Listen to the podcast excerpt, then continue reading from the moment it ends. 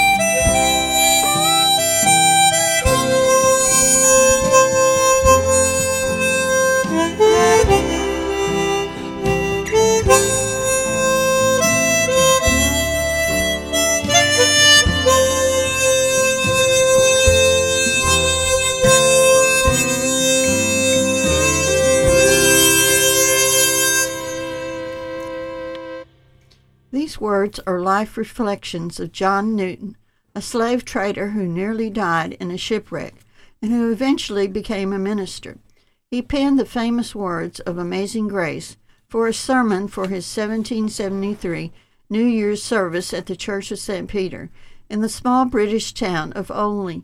Much later, in 1835, the American Baptist song leader William Walker paired the lyrics with a traditional tune, New Britain, creating the version familiar to audiences today. John Newton was born in London, England in 1725 and died in 1807. His mother had prayed he would become a minister and had early taught him the scriptures. but she died when he was only seven years old. At the age of 11, after two years of schooling, during which he learned the rudiments of Latin, he went to sea with his father.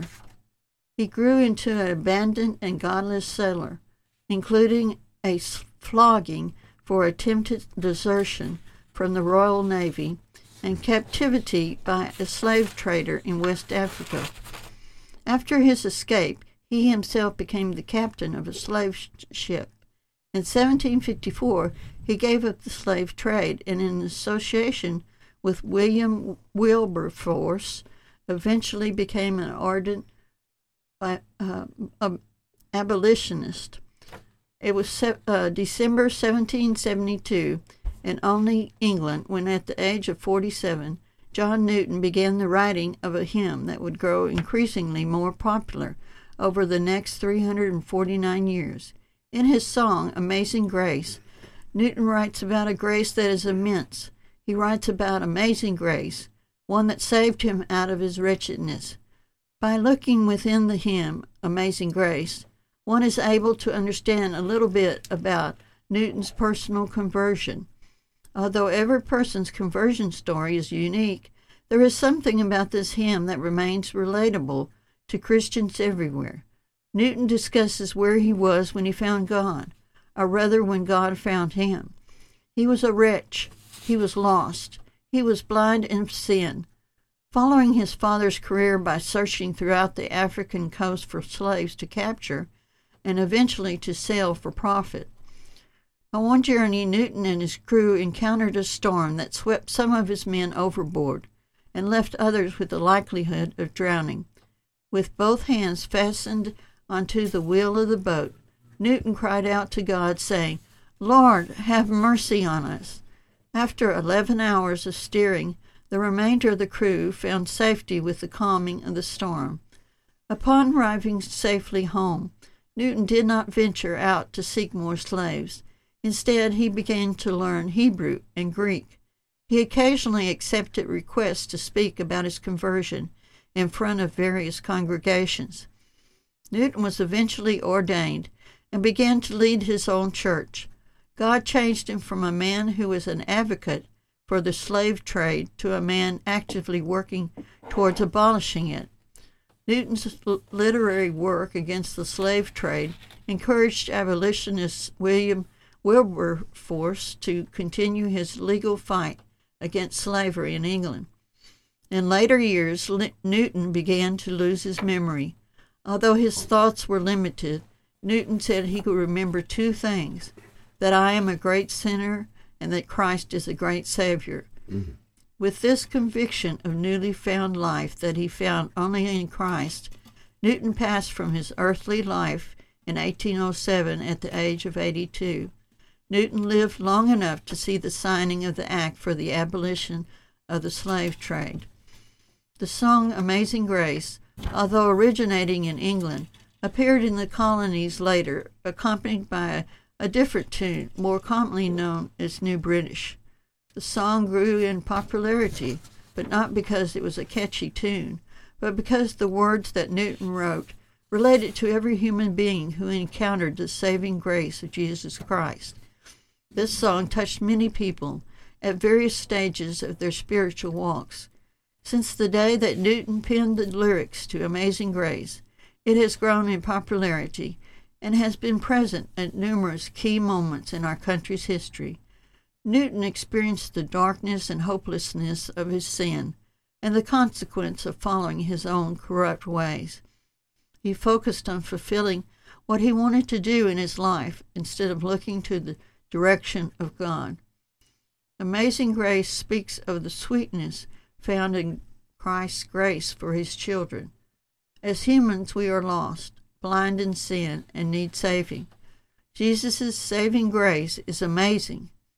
Continuing on to the second stanza, Newton writes that it was grace that taught his heart to fear the punishment of his sin, and it was also grace that those fears were relieved. This precious grace appeared when he was standing in that vicious storm, the moment he first believed. Through the trials and storms of life, it is grace that brings us through life and it is grace that will lead us to heaven. God has promised goodness and provides His word, in which we can rest our hope. He is our shield and portion forever. When our life comes to an end, our possession is joy and peace in Christ. Although our flesh will fail and earth will come to an end, God, our Creator, will remain the same and will be forever with us. When we reach the glorious streets of heaven, we can sing of God's praise forever in His presence. Because of God's sweet and all encompassing, amazing grace, we can have forgiveness for our past, joy in the present, and hope for a future with Him. Amazing grace is about redemption, the joy of receiving God's grace, even when you have done terrible things. This hymn also conveys a powerful message that speaks to all people. There is the possibility for relief from life's trials and tribulations where one can live a joyful and peaceful life. When Amazing Grace was first published, critics noted the simplicity of the lyrics by the hymn's simple message. The possibility of relief from the trials and tribulations of life connected deeply with the par- parishioners. The New Testament heavily influences Amazing Grace lyrics in the Gospel of John, Jesus heals a blind man, a story echoed in the first verse of the hymn I was blind, but now I see. Critics believe that such references to Scripture, as well as his use of simple ex- exclamations throughout the hymn, conveyed Newton's strong faith and ability to connect on a personal level with his parishioners. It didn't become popular right away, but gradually it spread among churches of all denominations in America. It became a revival song on the western frontier and an African American spiritual in black churches and a standard in 20th century hymn books. Since then, it has become the most popular and well known hymn in the world, and has gone not just wide but deep. It's to this song that people turn when tragedy strikes. When all hope is lost, we sing Amazing Grace. For all its familiarity, though, there are still many things you probably didn't know about Amazing Grace. The original version of Amazing Grace had six verses, but in 1910, an enterprising hymn book publisher named Edwin Excell replaced the last three verses with the one that begins, When We've Been There 10,000 Years. He took it from a hymn called Jerusalem, Our Happy Home, which had over 70 verses. Perhaps he thought no one would notice if he borrowed it. There's also a grammatical mistake in this verse, noticed by sticklers. It should be, We've no fewer days to sing God's praise rather than less days. The tune to which the song is now universally sung is a shape note tune called New Britain from the America South, first published in 1829. However, when the words were originally published 250 years ago, they were separate tune books, and you could mix and match any tune that fit a common meter hymn like Amazing Grace. Some of the early tunes that were used for Amazing Grace have been discovered and they have a very different feel from the tune we know today. New Britain is based on the popular pentatonic scale, the black notes on the piano, and this has contributed to its wide appeal. When John Newton wrote Amazing Grace for a service on New Year's Day in 1773, it was to accompany a sermon on 1 Chronicles 17, 16 through 17. It was published six years later under this same scripture reference as a heading. In this passage, King David responds in amazement to the prophet Nathan's announcement of God's promise to maintain David's line and his kingdom forever. David went before the Lord and said, Who am I, O Lord God, and what is mine house, that thou hast brought me hitherto? In King, King James Version. In other words, David responded, Amazing grace, how sweet the sound that saved a wretch like me. He was a murderous, adulterous king who had found mercy and forgiveness, and now God promised he would extend his grace through David's descendants. This grace would ultimately be fulfilled in Jesus Christ as the greater son of David. When John Newton wrote the hymn, it was part of his regular practice of self examination. He paused at key moments to consider his sins and God's mercies in the past, to make his confession and receive forgiveness in the present, and to dedicate himself to God's will for the future.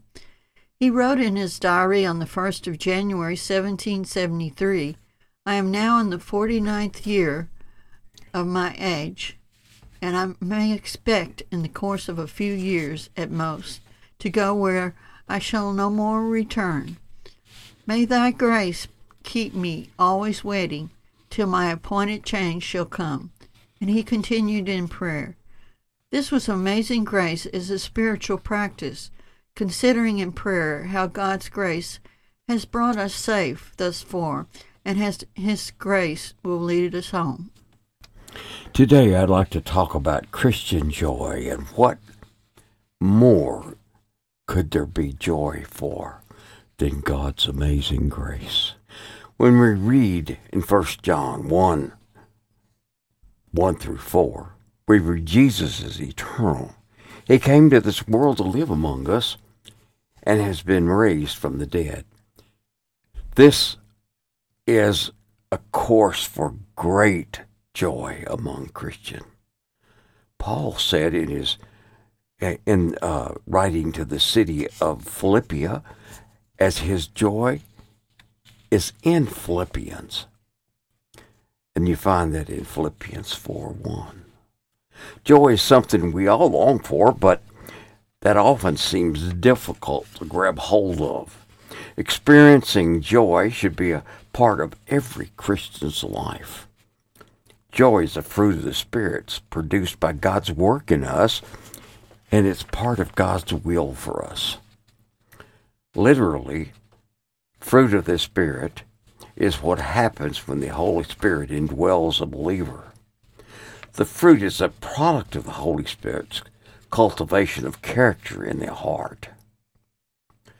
Galatians 5 22 23 describes what that fruit looks like. The characteristic of joy are uh, listed is joy. But the fruit of the Spirit is love, joy, peace, long suffering, kindness, goodness, faithfulness, gentleness, self control, and against such there is no law. The concept of joy being the fruit of the Holy Spirit is indeed the central fact in pre- preaching of Christianity. Paul is explaining that when a person became a believer, he received the Holy Spirit. The Spirit works within them to produce these virtues or fruits in the character. Joy is one of these fruits, along with love, peace, patience, and others. The idea that Christians allow the Holy Spirit to work in their lives, they should increasingly manifest these qualities, including joy, as a natural outgrowth of their relationship with God. This joy is not dependent on external circumstances, but is a deep, abiding sense of well being and contentment that comes from being in right relationship with God. It's important to note that while joy is a fruit of the Spirit, Christians may still experience moments of sadness, sorrow, or difficulty in life. However, the joy that comes from the Spirit is a source of strength and resilience even in the midst of trials and challenges. It is deep seated and lasting joy that transcends all circumstances. The, for, the, the Greek word for joy is chara. Joy is a natural reaction to the work of God, whether promised or fulfilled.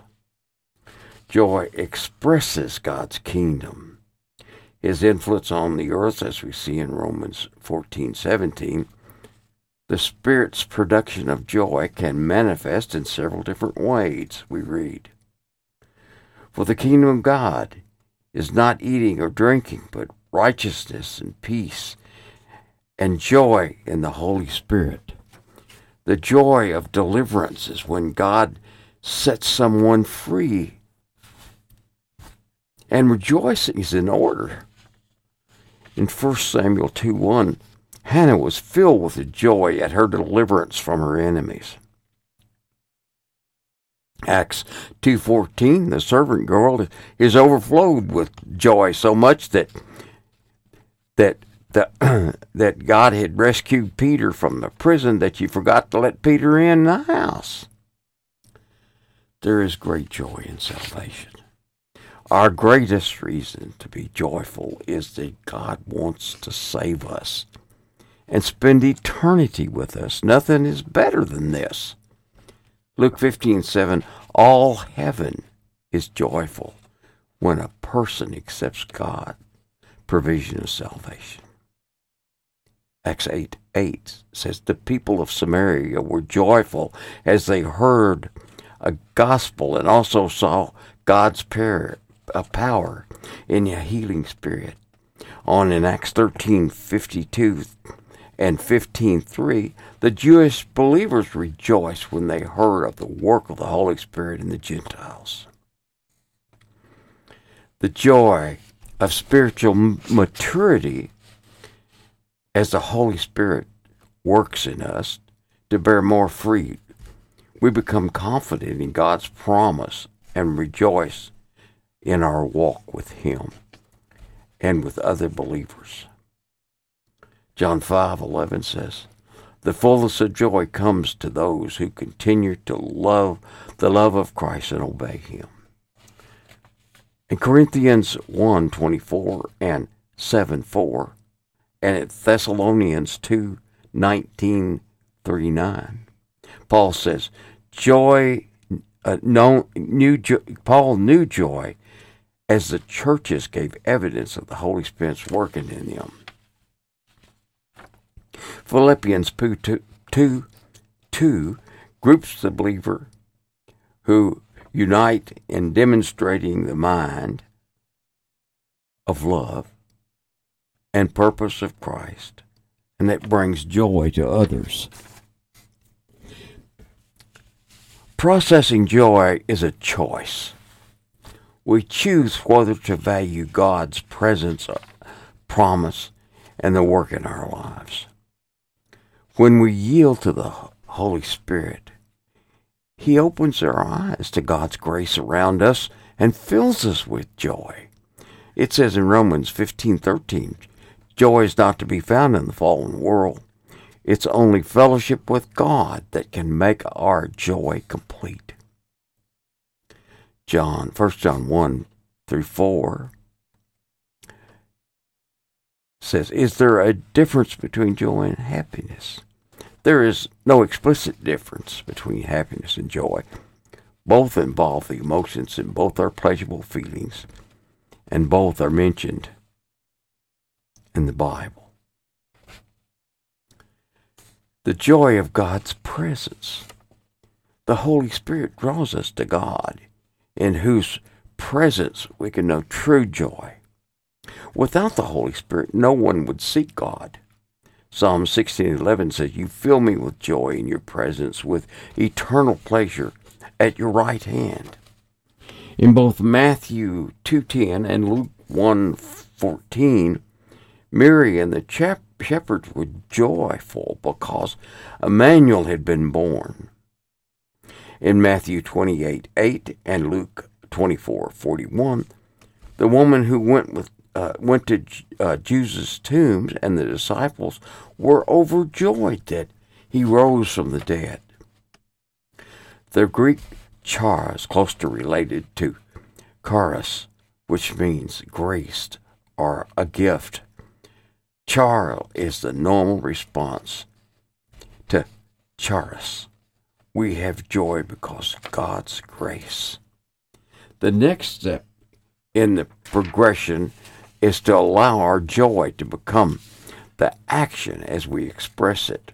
Although sometimes joy can be so great it's inexpressible. We see that in 1 Peter 1 8. Instead of hopelessness, we have the promise that he will make all things work together for those who love God and are called according to his purpose. Romans 8:28. Only God can take the very bad and transform it into something very good. Even when walking through the valley of the shadow of death, we'll fear no evil, it says in Psalms 23 4. Our good shepherd never abandons us, and our suffering is always purpose, purposeful. We can see that in Psalms 56 8. The Lord can take our broken pieces in our lives and create a mo- mosaic that blesses the world. It is often the darkest pain that becomes the brightest light when we entrust it to Him.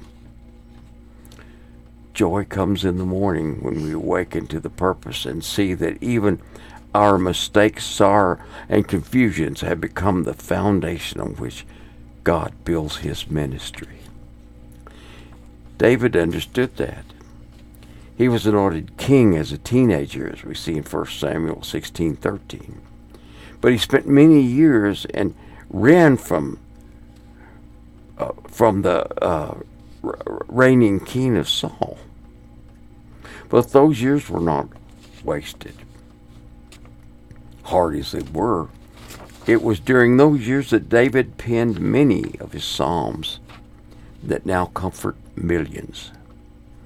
The Apostle Paul heard the prison door slam behind him. And for two long years he sat in the jail cell preaching the gospel. Those years many seem wasted, yet it was during that imprisonment that he wrote four books of the New Testament. God allows pains and struggles in our lives to refine us like gold, we see in 1 Peter 6, uh, 1 Peter 1, 6 and 7. Jesus was God in the flesh, yet he suffered terribly while he was on the earth that we would know he understands our pain. Hebrews 4 15 and 5, 7, and 8 show us that.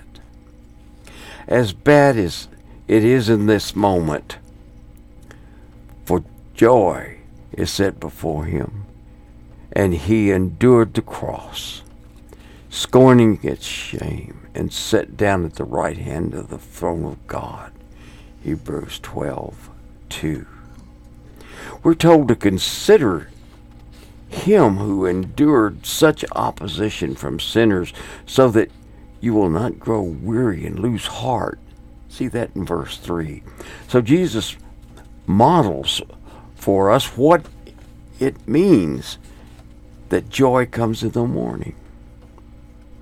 What is the joy of the Lord? The joy of the Lord is a gladness of heart that comes from knowing God, abiding in Christ, and being filled with the Holy Spirit. When Jesus was born, the angels announced glad tidings, great joy in Luke 2:10. All who find Jesus know with the shepherds of the nativity that the joy he brings. Even before his birth. Jesus had brought joy, as asserting to Mary's song in Luke 1:47, and by John's response to hearing Mary's voice as he leaped for joy in his mother's room, womb in Luke 1:44. Jesus exemplified joy in his ministry. He was not strict that he didn't ha- he was not so strict that he didn't have a happy life rather his enemies accused him of being too joyful on occasion see luke 7:34 jesus described himself as a bridegroom enjoying the wedding feast mark 2:18 through 20 he rejoiced in the Holy Spirit. See that in Luke 10 21. He spoke of my joy, John 15 11, and promised to give his disciples a lifetime supply of it in John 16 24. Joy is reflected in many of Jesus' parables, along with the three stories that we see in Luke 15. When mentioned, rejoice in the presence of the angels, Luke 15:10, and with the joyful shepherd, a joyful woman, and a joyful father. Nehemiah told the repentant, repentant Israelites that the joy of the Lord would be their strength. And Nehemiah 8:10. The early church was characterized with gladness and the joy of the Lord, Acts 2:42 and 13:52. And the joy of the Holy Spirit is a distinguishing mark in the kingdom of God, we see in Romans 14:17. Those who part of the kingdoms uh, kingdom those who are part of the kingdom share in the kingdom's delight. Because of its supernatural origin, the joy of our Lord, our gladness of heart, is present even though the trials of life. We know that we are children of God, and no one can snatch us away from Him. John 10 28 29. We are heirs to an inheritance that can never perish, spoil, or fade, and no one can steal it from us. 1 Peter 1 4 and Matthew 6 20. We see the author and finisher of our faith, and let the enemy rage even so much. We know who wins in the end. Hebrews 12 2 and Psalms 2. Faith is the victory that overcomes the world, and the joy of the Lord is our strength. Adverse circumstances, instead of hindering our faith, can actually enhance our faith and joy. Paul and Silas knew adversity as they sat with their feet in stocks in the Philippian jail cell. Their legal rights had been violated. They'd been arrested without cause, beaten without a trial. And at midnight, since they couldn't see, sleep, they sang loudly to praise the Lord they were serving. We see in Acts 16:25. A miracle soon followed, as we see it beginning in uh, verse 26. The apostles in Jerusalem were arrested twice and ordered not to preach in Jesus' name. And the second time, they were forced in court. They were beaten. Unfazed, they returned home, rejoicing because they had been counted worthy of suffering disgrace in the name and ready to preach it some more. Acts 5:41. Of course, the apostles were only following the example of the Lord who had for the joy set before him endured the cross, scorning its shame. See Hebrews 12:2. The joy of the Lord may be inexplicable to the one who does not possess it. But for the believer in Christ, the joy of the Lord becomes as natural as the grapes on a vine. As we abide in Christ, the true vine, we, the branches, are full of His strength and vitality. And the fruit we produce, including joy, is His doing. See John 15 5. Why did Nehemiah say, The joy of the Lord is your strength? There in Nehemiah 8:10. In Nehemiah 8, the people of of Judah had just finished rebuilding the wall around Jerusalem. It was not as high or as thick or as impressive as it once was, and certainly less impressive than the walls of other cities. and enemy cities. The people had many detractors who did not want the walls to be rebuilt. The next step was to rebuild the people by teaching them the law of God, that they had been neglected in the in many respects. Ezra read the book of the law to the people. Ezra read the book of the law to the people who were convicted by their ignorance and disobedience. They were repentant and they began to weep. However, as important as revival was, God did not want his people to remain dejected. He had not rejected them, that was in the process of restoring them. Then Nehemiah, the governor, Ezra, the priest, and the teacher of the law, and the Levites were instructing the people to them all this day the holy this day is holy to the Lord your God.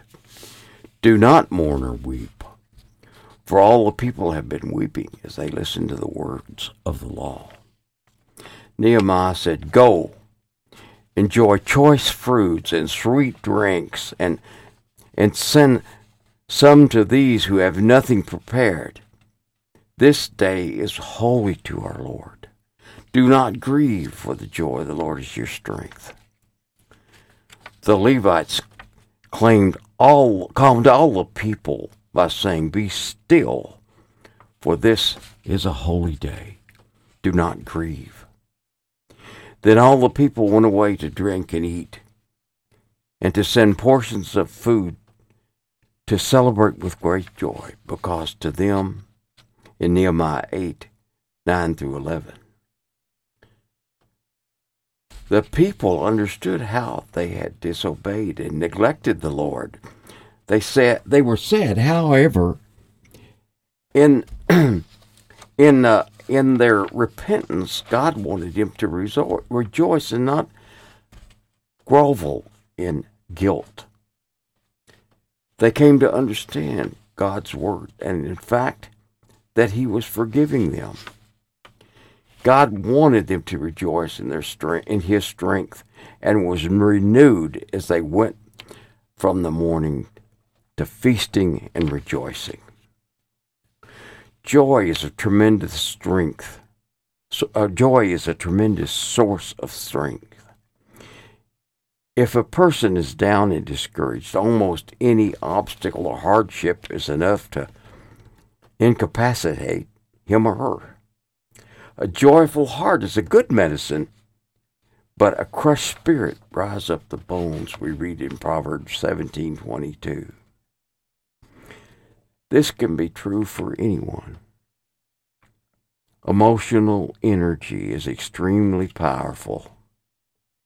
That is why coaches give motivational speeches to their players. When a purpose, person is up, it'll accomplish far more than when a person is down. Joy provides strength. A person suffering from a physical ailment or pain, but who is filled with joy, is surviving much better than the discouraged person in the same condition. Joy can make every person forget his pain and limitations. And it's fact, it's better to have joy in suffering and despair in ease and luxury. Joy is available in a variety of placements. A person can have received joy from individuals from any circumstances.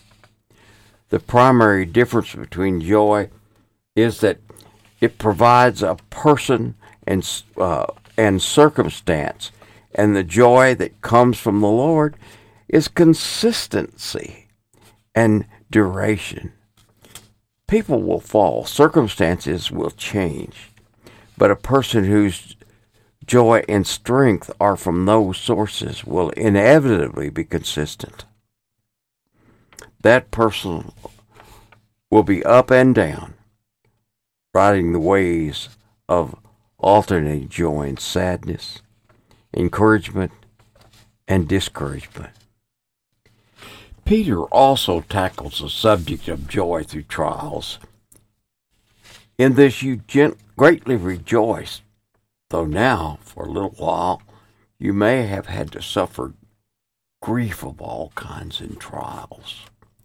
These has come that your faith of greater worth than gold, gold which perish, even though refined by fire, may be proved genuine and may have result in praise, glory, and honor when Jesus Christ is revealed. Though you have not set him, seen him, you love him. And even though you do not see him now, you believe him in him and are filled with an inexpressible and glorious joy. For you are receiving the goal of your faith, the salvation of your soul. See that in 1 Peter 1 6 through 9. In both the passages, passages we see instructions of what we consider pure joy.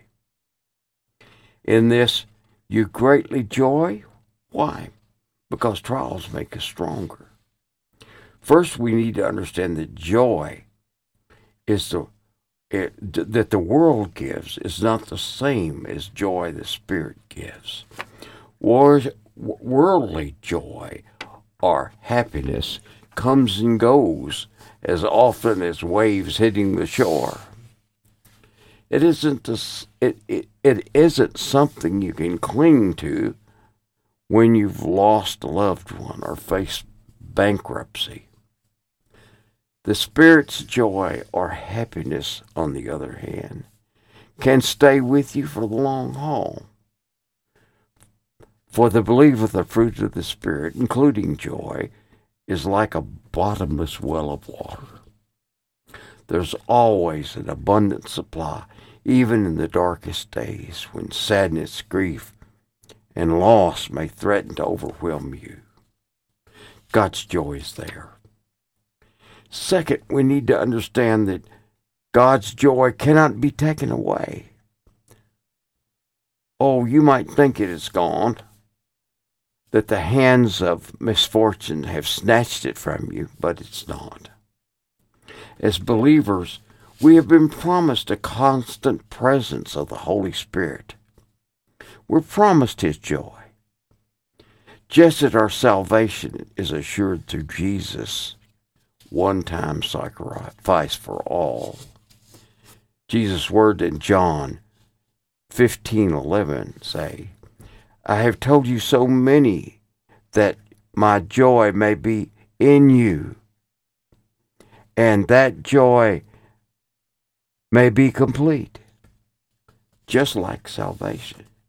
Joy is a free and perfect gift from him and we must reach out and accept that gift. Grab onto it like a lifeline. Choose joy over bitterness, angerness, anger, and sorrow. Make a decision to choose joy every day, no matter what. Look at these examples in Scripture out of the most severe trials their overflowing joy, the extreme poverty, welled up in, enriched generosity. For I testify they gave us so much they were unable and even bond their ability. 2 Corinthians 8 2 3.